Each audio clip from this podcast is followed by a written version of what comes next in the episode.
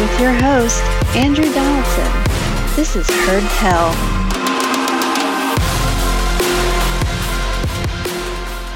Ah, Heard Tell Show. Uh, it's a Tuesday, folks. Uh, March the 22nd of the year of our Lord 2022. That's a whole lot of 22s as we march through this year. Spring's a coming in a hurry, and we're enjoying life and hope you are as well. I'm Andrew Donaldson. Thank you for joining the program today. A lot of stuff to cover. We're going to continue uh, to talk about the war in Ukraine, Vladimir Putin's war crimes against that country, the economic impact of what was supposed to be, quote, fortress Russia. We'll get into how that didn't exactly work out the way Vladimir Putin planned it. Uh, also, to end the show, we always end on a happy note. Uh, Tom Brady came out of retirement, which was great for everybody, except for the person who paid a lot of money for his quote unquote last touchdown pass, which now looks like probably won't be but there's a happy ending and a lot of money to charity going in that story. Also, a topic we cover frequently on this program mental health, specifically children and adolescent mental health coming out of the COVID 19 pandemic. We're going to turn down the noise on that once again with an article out of the Washington Post and a great guest today, Kelsey Grant. Uh, Young Voices contributor. She works in the oil and gas industry, talking about in- energy uh, doing some advocacy with energy and environmental concerns. Energy is a big deal uh, since she started writing on the piece that we're going to discuss today. Uh, Russia's attack on the Ukraine brought energy policies more into focus. Uh, how those things work, the nasty C word that folks don't want to talk about, talking about carbon, uh, things like that, what should and shouldn't be taxed, how we deal with energy policy. Kelsey Grant on the program today. Great guest, great conversation. Looking forward to bringing you that. Uh, but first, let's talk Supreme Court nominations. Uh, we touched on it yesterday briefly. Uh, Monday saw the beginning of the hearings for Ketanji Brown Jackson uh, hearing. She's going to be the next Supreme Court justice, barring something really nuts. But we're going to go through this dog and pony show of a nomination hearing. Let's compare this for the other big thing going on right now the NCAA tournament. And what what's that got to do with the nomination process? Well, the NCAA tournament is really interesting because people get really excited about it. They get excited about the teams. They get excited about the underdogs at St. Peter's this year, messing up everybody's bracket. They knocked off Kentucky. If you go, who exactly? That's the point. You always have these upsets and these Cinderella stories, and then the Blue Bloods come in and usually end up winning the tournament. And it's always great fun. The thing about the NCAA tournament, though, is you're caring about teams and you're caring about players and you're caring about programs and you're caring about games that you normally don't care about. Now, it's not me saying that. We have things called ratings. We know you don't care about them. You care about them when it comes time for the NCAA tournament. You don't really care about these smaller schools. You don't really watch their games. But if you put them in the NCAA tournament and they start upsetting people, all of a sudden you really, really care. So here's the thing something changes based on the circumstances and it changes based on when it happens and who it happens with. In the NCAA tournaments, we, the immediacy of the tournament, one and done, you know, win and go home, advance no matter what, these sorts of things give an immediacy and importance that otherwise wouldn't be there. So now all of a sudden you care about these small schools that you don't know any of the players of and you don't know any of the coaches uh, college basketball ratings are going down and down and down, but March Madness ratings stay up. Why? The immediacy of it. All of a sudden, you care because it's a tournament.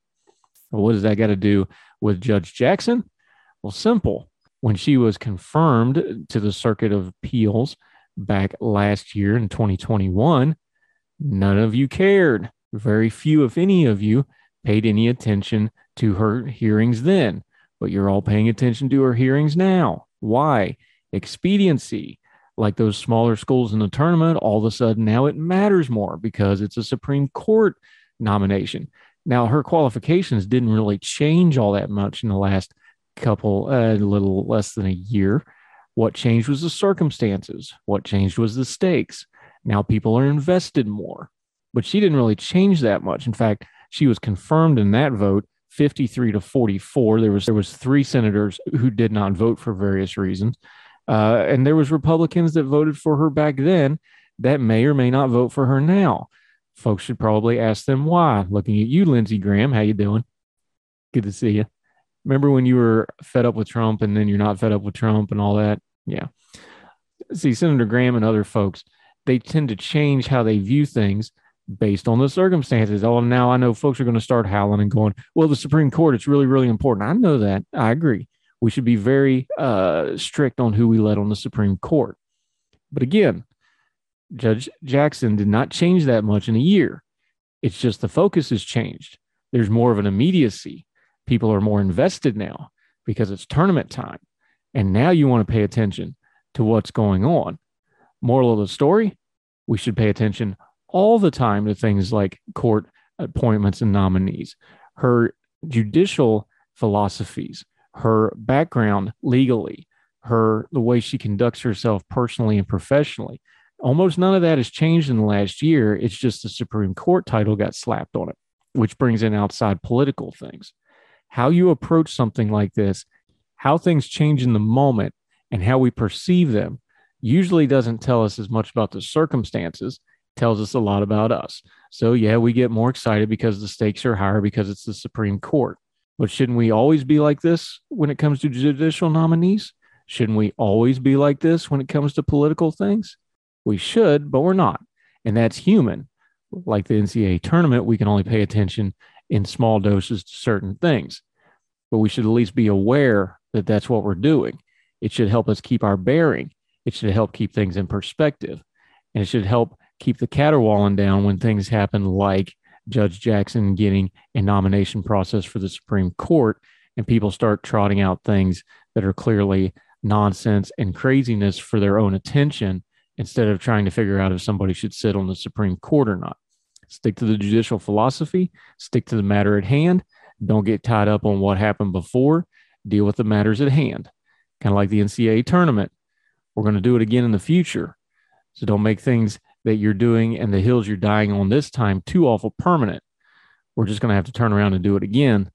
You don't want to wind up looking silly later on. Enjoy the tournament. Enjoy the Supreme Court nomination process, but keep both of them in perspective, please. More Tell right after this.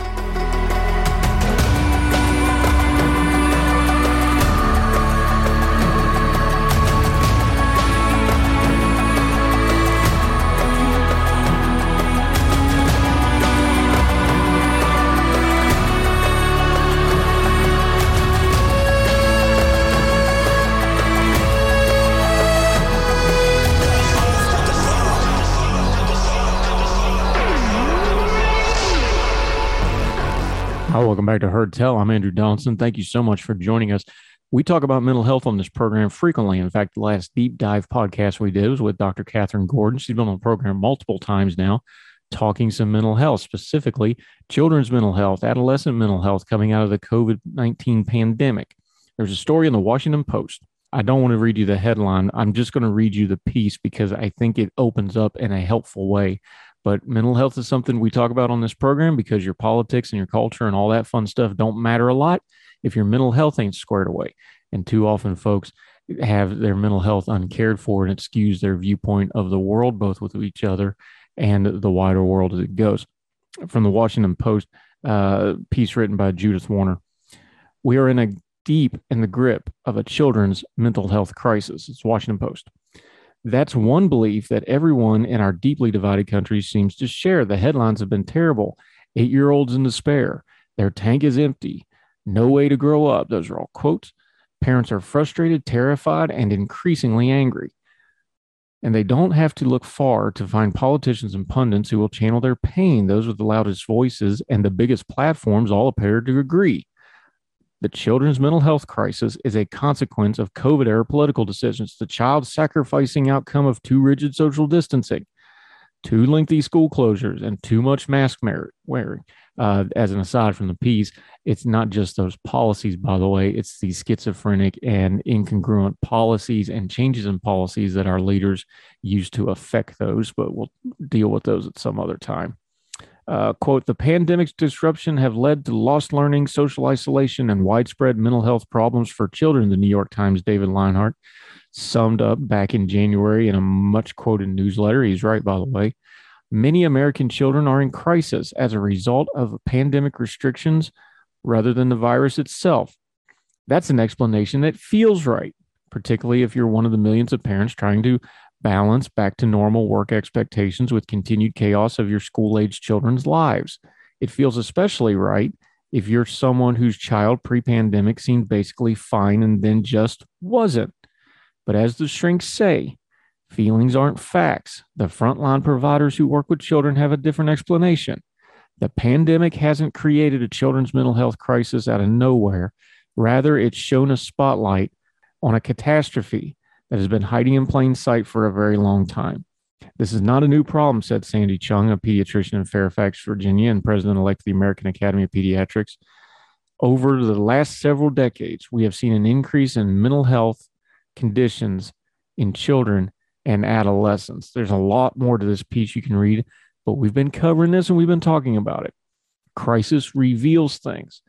A lot of the problems in the COVID 19 crisis were not caused by the COVID 19 crisis.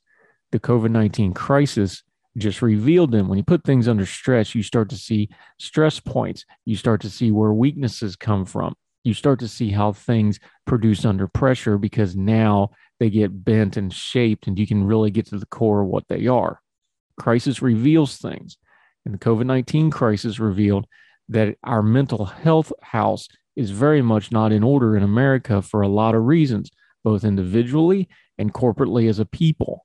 It's something we haven't been wanting to deal with. The stigma is going away where people want to talk about it, but the part of what to actually do about it hasn't quite caught up yet. That's why we keep talking about it on Heard Tell. We're going to continue to talk about it. We're going to continue to have experts on to talk about it because, once again, crisis reveals things.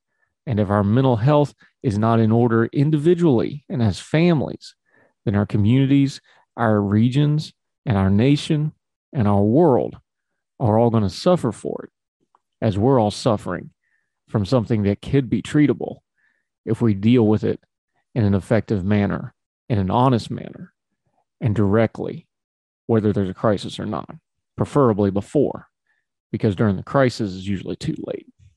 More Tell right after this.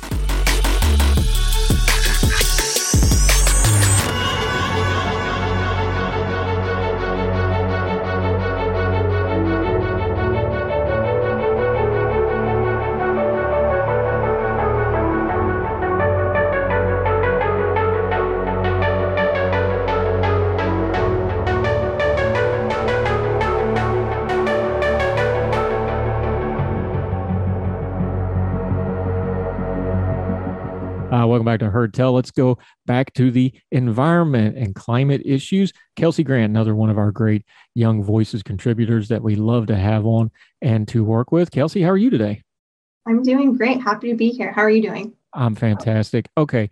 You are in environmental issues. You talk a lot about energy. You write about energy and the environment and climate but your day job you actually work with oil and gas companies so just as way of introducing yourself and having us a baseline here what is it you do with oil and gas companies yeah so i technically work in the oil and gas consulting world um, in a nutshell i try to help oil and gas companies be the best that they can be more specifically we support oil and gas companies in being esg aligned in creating decarbonization strategies and stakeholder engagement in responding to a world with rising social risks. Let's just start right there, though. People hear, okay, oil and gas, they kind of got an idea in their head what that is. Why in the world would that have social risk to it? Social risk, um, in my definition, means combined policy, political, and community factors that could delay an oil and gas project. And so we might think, well, where does the social risk really uh, derive from? So, as we know, fossil fuels have played an incredible role in supporting human development and giving us the standard of living that we have today. On the flip side, there's also a real cost to using fossil fuels, and that cost comes from the emissions that result from burning fossil fuels. And uh, emissions have a real impact on our climate.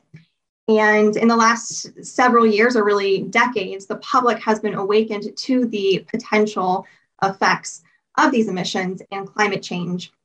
And so that has really contributed to an increasingly hostile regulatory, political, and policy environment for uh, oil and gas. Okay, so let's just take the list you just mentioned. You got communities, you got companies, you got governments.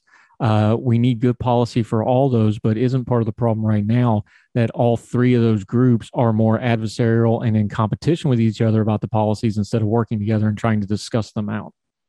Exactly. I think that's one of the key issues and reasons why we've seen so little progress on the climate issue um, because it is so divisive, it is partisan. You have groups that should be working together and pulling from one another's strengths uh, to address the problem, but rather there are uh, competing objectives and goals that um, I think are stagnating progress more than anything. Yeah, talking to Kelsey Grant, um, you led off when you wrote about this in Real Clear Energy, a piece we recommend everybody go read. We're going to link it in all the show notes.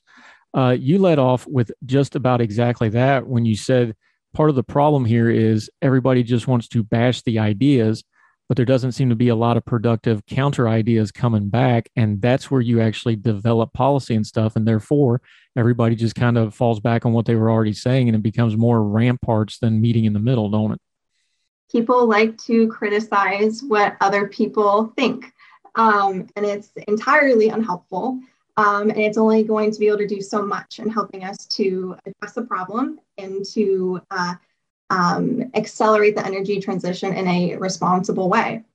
Now, we have a real world example of this. Uh, we know the Build Back Better uh, agenda was this monstrosity package. We know it's pretty much dead as far as dead goes for the moment.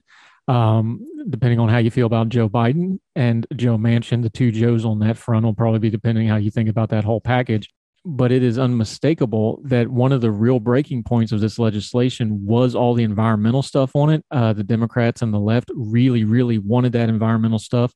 The right and the Republicans were really dug in that they weren't going to have any of it. Why was that such a contentious part of this legislation? Yeah. So, first of all, the whole reconciliation bill was pretty divisive. Um, but let's say just if we focus just on the environmental part, it's not surprising uh, because the reconciliation process is a partisan process. You only need 50 votes or majority votes, uh, excuse me, um, to pass the bill. Democrats don't need to cater to Republicans and their concerns and their priorities to pass a uh, spending bill. So I don't really blame Republicans for not leaning into the, the reconciliation bill because it didn't feel like one that was their own. They had very little leverage. With that said, um, the reconciliation process was still an opportunity for, I think, our Republican and conservative leaders to showcase uh, good, effective market based solutions. Um, we didn't see that really happening. Um, so, in my view, I think reconciliation was a missed opportunity for Republicans. And leading forward, I think we should uh, reconsider how the Republican Party can lead on climate and energy policy. And you mentioned it in your piece. One of the reasons that you think they should do something like reconciliation or at least some kind of a negotiation process is that you pointed out the only thing worse than just denouncing everything is when you denounce everything and you don't actually bring any idea of your own. And you see that to be a real trap for the Republicans and the conservatives here of, well, yeah, you're denouncing, denouncing, denouncing, and that polls well with your base, but you're not actually ever proposing anything and it's going to just become one note at some point, isn't it? Exactly. So this goes back to what leadership actually means. And leadership goes beyond criticizing and putting down ideas that you don't like. Leadership means that you're going to propose ideas that are much better um, than the alternatives. And one of these alternatives is something, uh, the term might make some people recoil. So we're going to go nice and slow, use a small term here carbon pricing. Now, everybody just calm down. I know some of our conservative and libertarian friends are probably going to recoil because carbon has kind of become almost a bad buzzword when we talk about these things. So just explain it though. What do you mean by carbon pricing? Great. Um, first, I, I, I'm, I'm happy you mentioned that. And I'm just going to encourage anybody in the audience um, who is listening to reclaim these words and to think of them through a new conservative or libertarian uh, perspective. Um, so also to clarify, so carbon pricing is a broad term. Carbon pricing could mean cap and trade. Carbon pricing can also mean a carbon fee. In the context of our, our conversation, I'm referring to a carbon fee, also known as a carbon tax. I know, unfortunate buzzword there. Um, so at a basic level, and or at least something really important to know about a carbon fee, is that it's an incredibly flexible policy and you can shape it really however you want. And in my opinion, um, some versions of a carbon fee or carbon tax are better than others. But at the most basic and fundamental level, what a carbon fee is, is it places a price on energy relative to its emissions. So over time, consumers will be encouraged to purchase cheaper, low carbon energy uh, that can be natural gas, that can be nuclear, hydro, solar, wind, and then discouraged from purchasing uh, more carbon intensive energy that's more expensive, like coal. Um, a carbon tax is also pretty essential to creating a, an, an economic environment that will support the development of other technologies that will be quite central to reducing our emissions, like carbon capture. And even better, it enjoys the support of the business community, energy companies, and uh, conservatives at least certain conservatives. Yeah, certain conservatives. We're going to let all those conservatives and libertarian friends take a minute, let them breathe, let them absorb all that. Uh, we're going to take a break and come back more with Kelsey Grant. We're going to break down the carbon pricing model, what that actually means, what it doesn't mean, because there's some connotations to that. Some very surprising, uh, hardcore conservative figures of note who actually are okay with this, just in case you need to ease into the subject a little bit. More with Kelsey Grant right after this on Heard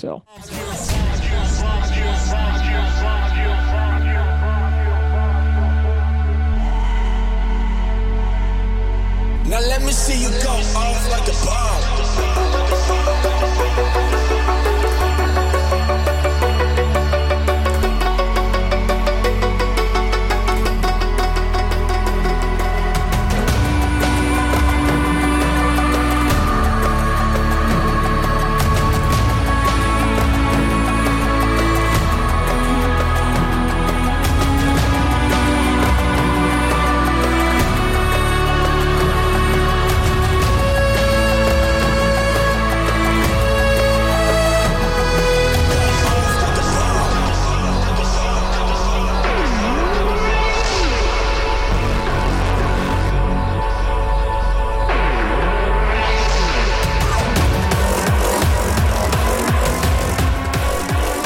Back to Heard Tell. We're continuing to talk to Kelsey Grant, talking a little bit of climate and environmental policy, especially when it comes to fossil fuels.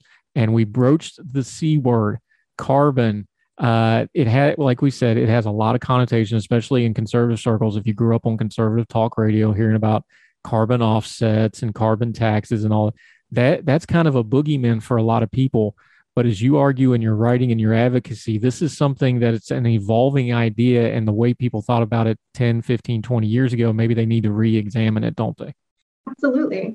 So, uh, going back several uh, decades, uh, uh George H.W. Uh, Bush was uh, responsible for implementing a cap and trade program that helped to reduce sulfur dioxide and to address acid rain.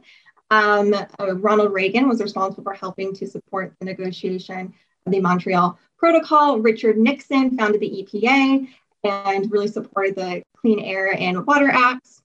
So there really is a rich conservative and Republican legacy in environmental stewardship and conservation. And so it's basically what I'm basically encouraging um, conservatives who are a little bit more skeptical of those words carbon and climate to just return uh, back to our roots and our legacy. Yeah, and of course, George H.W. Bush was an oil guy by trade. That's how he made his fortune after World War II. So he was a little bit of an expert on the field. Um, doesn't this go to what you were talking about before about if you don't have a good if you don't have a good idea, you can't just say bad ideas because what happens here is just take that term carbon. Conservatives have kind of lost mastery over what that term means, and it means all these other things now like you said, isn't this just a perfect example of if you don't stay in the fight on certain things, it's going to go to the other side, and then you just kind of get lost when you try to come back to it. Exactly. So, to use a very cliche phrase, if you aren't at the table, you're on the menu.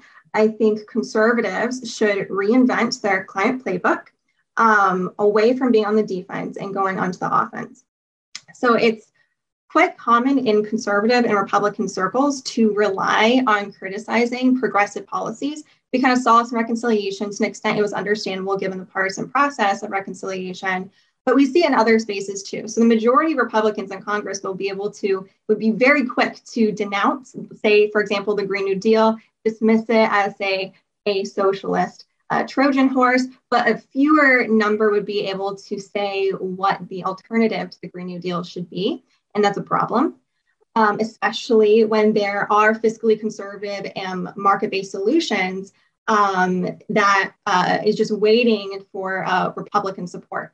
And it's important to acknowledge. Um, there's important there's an important caveat to me saying uh, Republicans often rely on critiquing progressives, and that's this point.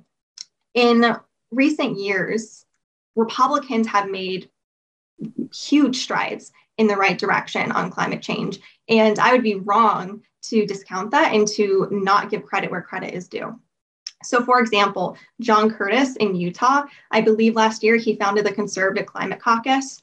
Um, Senator Braun in Indiana, he really pioneered the Growing Climate Solutions Act, which really empowers farmers in the ag community to partake in our climate solutions. You know, Senator Cassidy in Louisiana, which has been a very vocal support of uh, carbon capture and sequestration technology development in his state. And the list does go on. It doesn't go as uh, on for as long as it should, but there really have been Republican leaders popping up in the last few years showing what it looks like for the party to lead on this issue rather than following Democrats on it. Is part of this a terminology problem? Because I I've kind of gotten to the point studying this stuff where I'm just I'm very content to just say I don't know about a lot of the climate change stuff. I'm skeptical of the you know the world's going to end in five years. You know you can miss me with all that nonsense is there a problem with pollution and stuff? Well, we know that. How much of it's man made? How much of it's natural? But my thing is, I do care about conservation. I do care about, you know, the environment on that level. I grew up out in the woods. I would like everybody to have that opportunity. I grew up in West Virginia, which is, you know, pretty pristine as far as natural beauty goes compared to a lot of places. I like those places being preserved. Is some of it just nomenclature and terminology of like, hey, we need, if you care about conservation, and if you're more of a conservative person and you have the concepts of stewardship already kind of ingrained in you, you need to be in these conversations because then you are the voice that's blunting some of that more radical, crazy stuff. Yeah, so there is a serious language problem when we talk about climate change. So, obviously, climate change is seen as a progressive issue. And typically, the only language we can recall when we think about climate, it's typically through progressive terms. Um, and those terms are fine. They relate to a certain subset of the population. But when conservatives are trying to engage in the climate discussion, they really can might struggle in relating to the problem. So if you hear me talk about climate change, you're not going to hear me talking um, probably about down with capitalism, that we need to destroy capitalism to address climate change. You might not hear me talking about justice as much. What you'll probably hear me talking about is, like you said, stewardship I'm a deeply religious person. I will tie it back to uh, my faith and creation care, stewarding what is good. And so that's the kind of language that resonates with me. And conservatives have this language, and you articulate it very well that you care about conservation. Um, but we just need more Republican proud voices using that language to discuss climate change. Now, to be fair to the conservatives that uh, kind of recoiled some of this stuff, you you said what has usually been a taboo topic in the past but when you start saying the word tax and carbon tax and pricing and things like that they naturally recoil and go well that's going to drive up costs. That gets government intervention.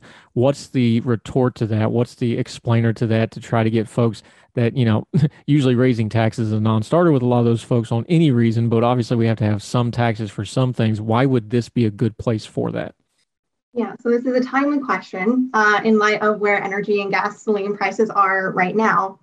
And so it's important to acknowledge that on, on its own, a carbon tax is regressive on its own. But going back to an original point that I had made is that a carbon tax is an incredibly flexible policy and you can design it however you want. And I didn't address this in my article because you only have so many words that you can uh, have in, a, in an opinion piece but there's actually a, a, version of a carbon tax that addresses exactly that problem you brought up about energy prices.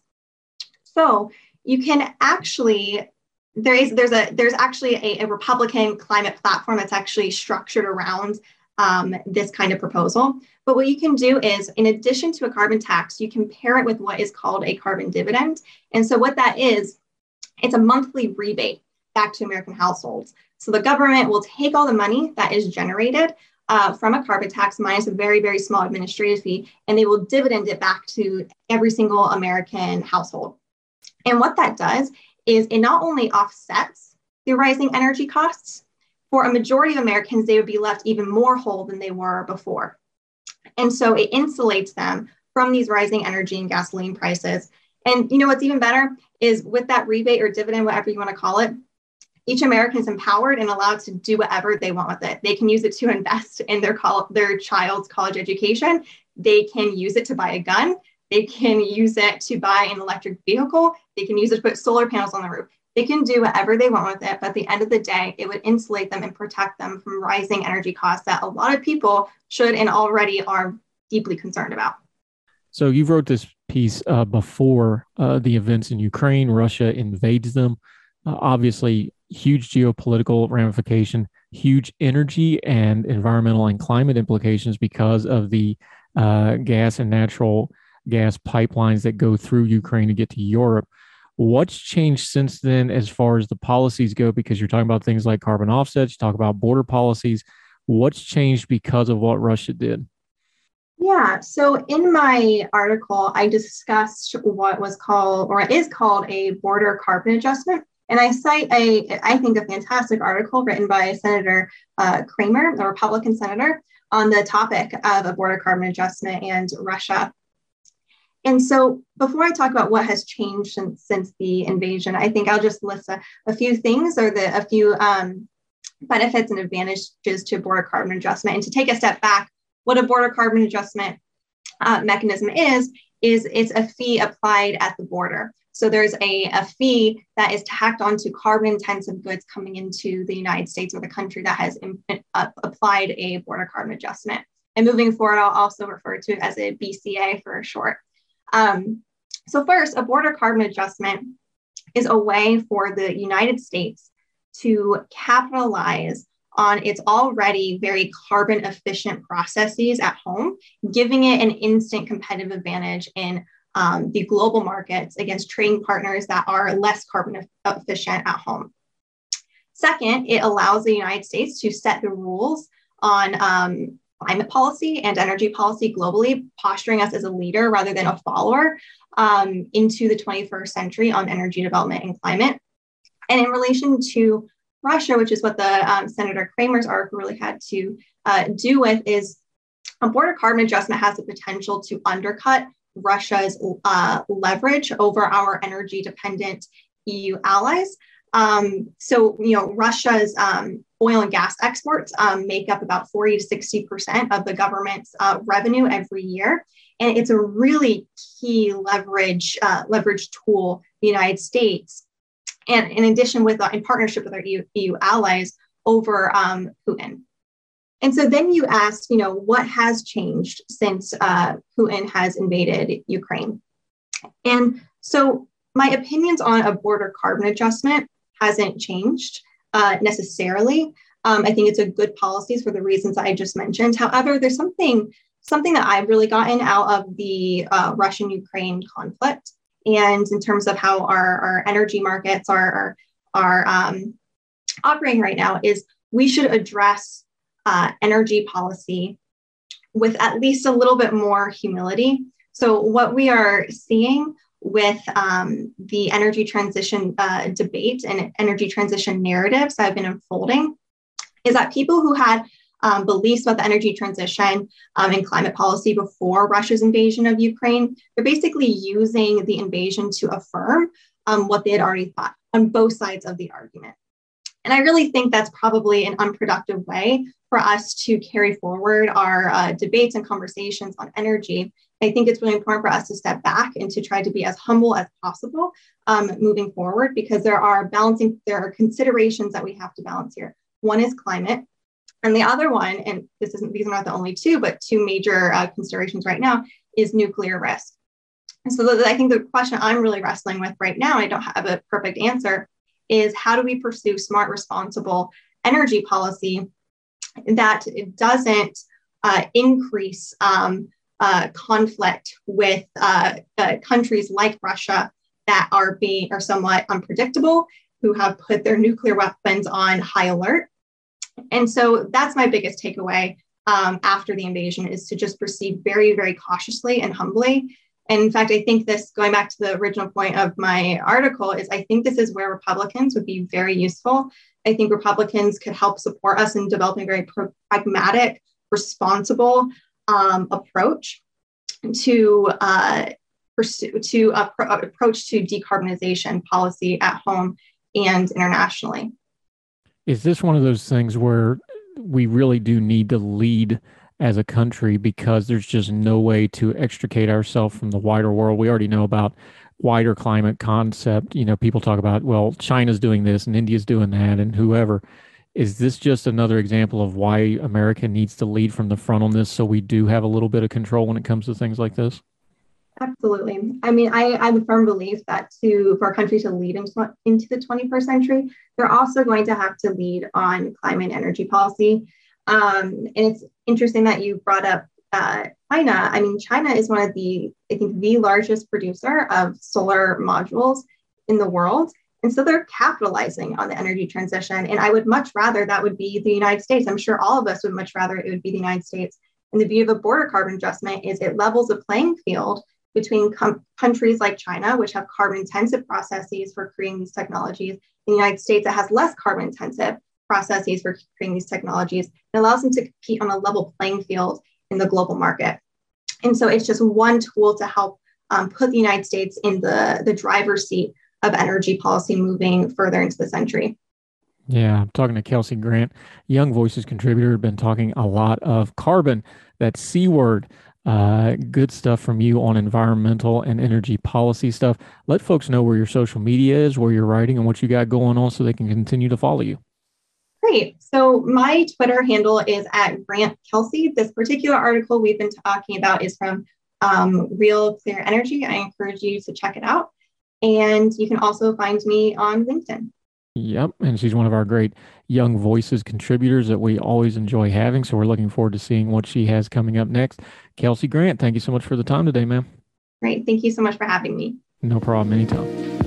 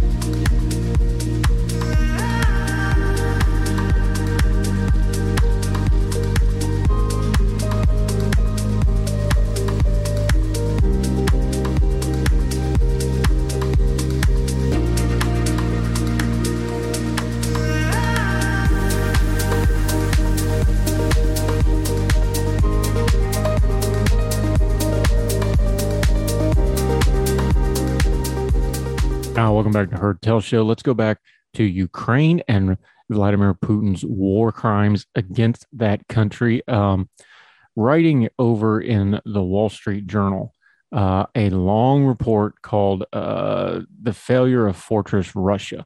This is pretty detailed stuff. This is more of a homework assignment. You need to go read up on this, but we've covered it.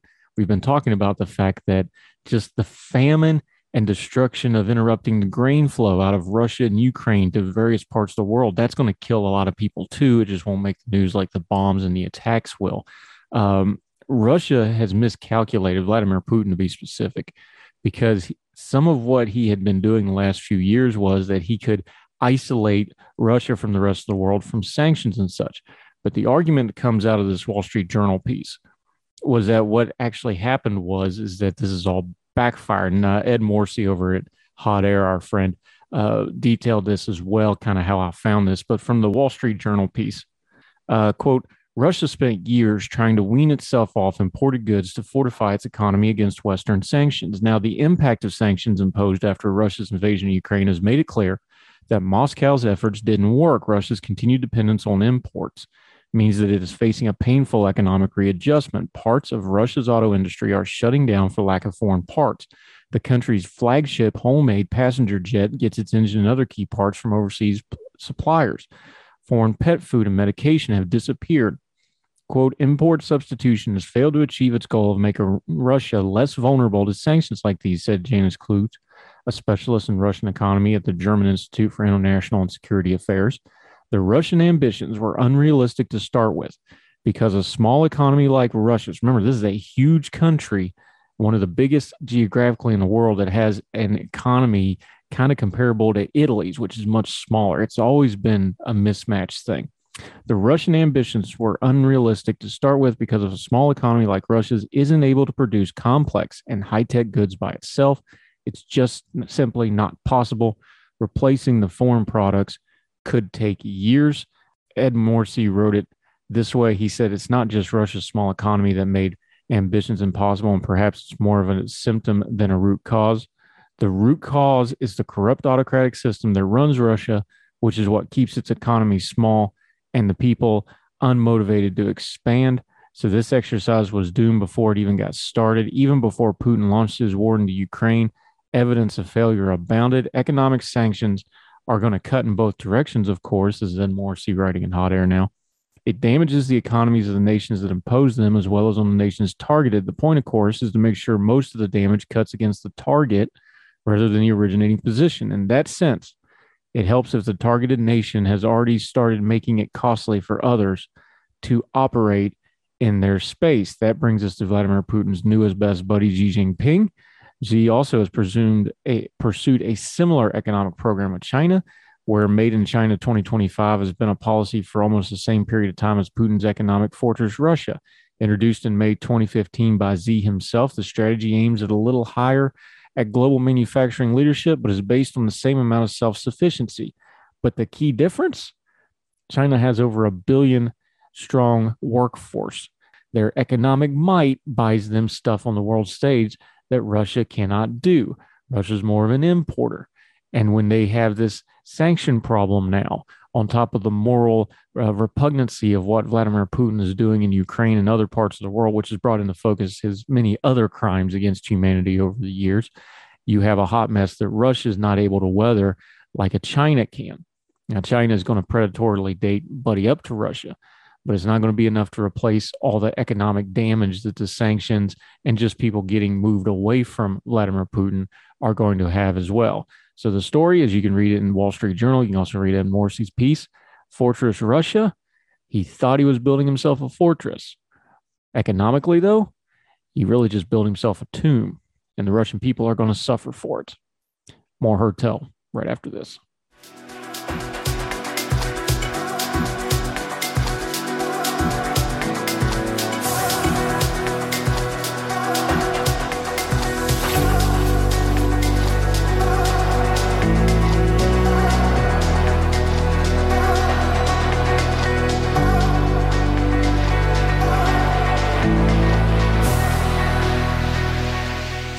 Uh, welcome back to Heard Tell. You know, we always try to end on a happier note or a good note. This is a fun one.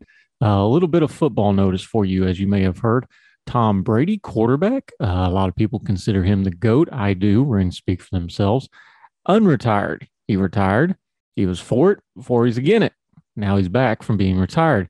Uh, problem was for one fan, this really wrecked their week because right before he announced his unretirement that he was coming back, something interesting happened. This is from the sportingnews.com. Uh, Tom Brady rocked the sports world, announcing his intention to end his retirement last week, which ended about 40 days, and return to the Tampa Bay Buccaneers for the 2022 season. It's an update that should have Tampa fans jumping for joy, except for one unlucky fan who is now likely cursing their terrible luck. According to Sunday's report from ESPN, the ball that represented Brady's last touchdown pass for now, before he was going to come back, recently sold for $518,000 per auction site Leland's. Several hours after the story of the auction posted, Brady announced his unretirement. That would, of course, nullify whatever historic value the touchdown ball holds. To put it another way, someone who just paid more than a half million dollars for Brady's most recent touchdown pass, not nearly as valuable as his last touchdown pass. It is now worth one tenth of its value, estimated to be about $50,000. They lopped a whole zero off that bad boy. Well, here's where the story gets good though. Word got back to Brady and he wants to make it right. The Bucs quarterback tweeted uh, at FTX, a cryptocurrency exchange platform that he has an ownership ownership stake in, to see about hooking up the buyer. He said in a Twitter post, "Hey FXT official, could we donate a Bitcoin to the charity of this person's choice?" Uh, the current value of the Bitcoin is somewhere around forty-two thousand dollars. For those who are interested, that ball was from the 55 yard touchdown pass to wide receiver Mike Evans, which took place at the 320 mark in the fourth quarter of the divisional round game. This was a great game. Uh, Tampa Bay was down by a lot, had a furious comeback, fell just short at the end. And of course, as we all know, the Los Angeles Rams won that game, went on to win the Super Bowl a few weeks later. Uh, the ball that Brady's first NFL pat, touchdown pass recently sold for $428,000 also reports up to 23 people put bids on in put bids in on Brady's last touchdown ball, which of course now is not his last touchdown ball. However, uh, the one person who is happy with Brady's return, Rams cornerback Jalen Ramsey, who was the unfortunate defender who gave up the touchdown, said, Thank you, Tom Brady, in a social media post. Throw that last touchdown on somebody else. And charity's going to get a whole lot of money out of this. And somebody who was very upset can get a little bit of salve for the wound.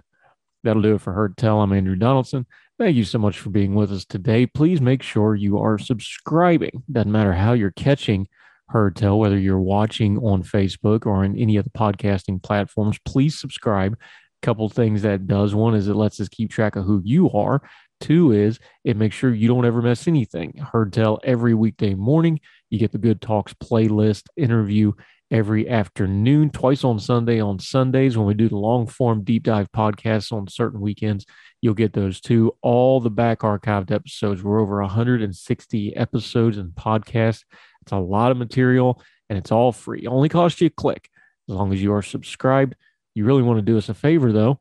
You can spend two clicks all of those platforms have a share button. Put us on your social media, share a good episode, share one of those interviews that really hit home with you or you thought was good information. Let folks know that we are worth the most precious thing they have, your time, and we never want to waste it. We always want to give you good information, the most knowledgeable guests, and continue to turn down the noise of the news cycle as we press ahead on this thing called life, trying to discern the times that we live in. So, Till we see you tomorrow for more Heard Tell. We hope wherever you are, cross street or around the world, that you and yours are well. We hope you are well fed.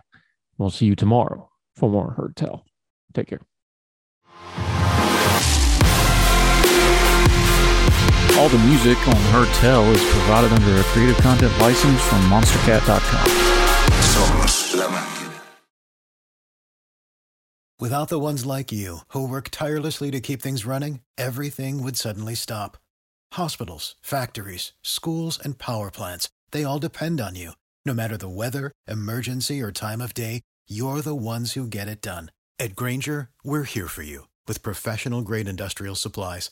Count on real time product availability and fast delivery. Call clickgrainger.com or just stop by. Grainger for the ones who get it done.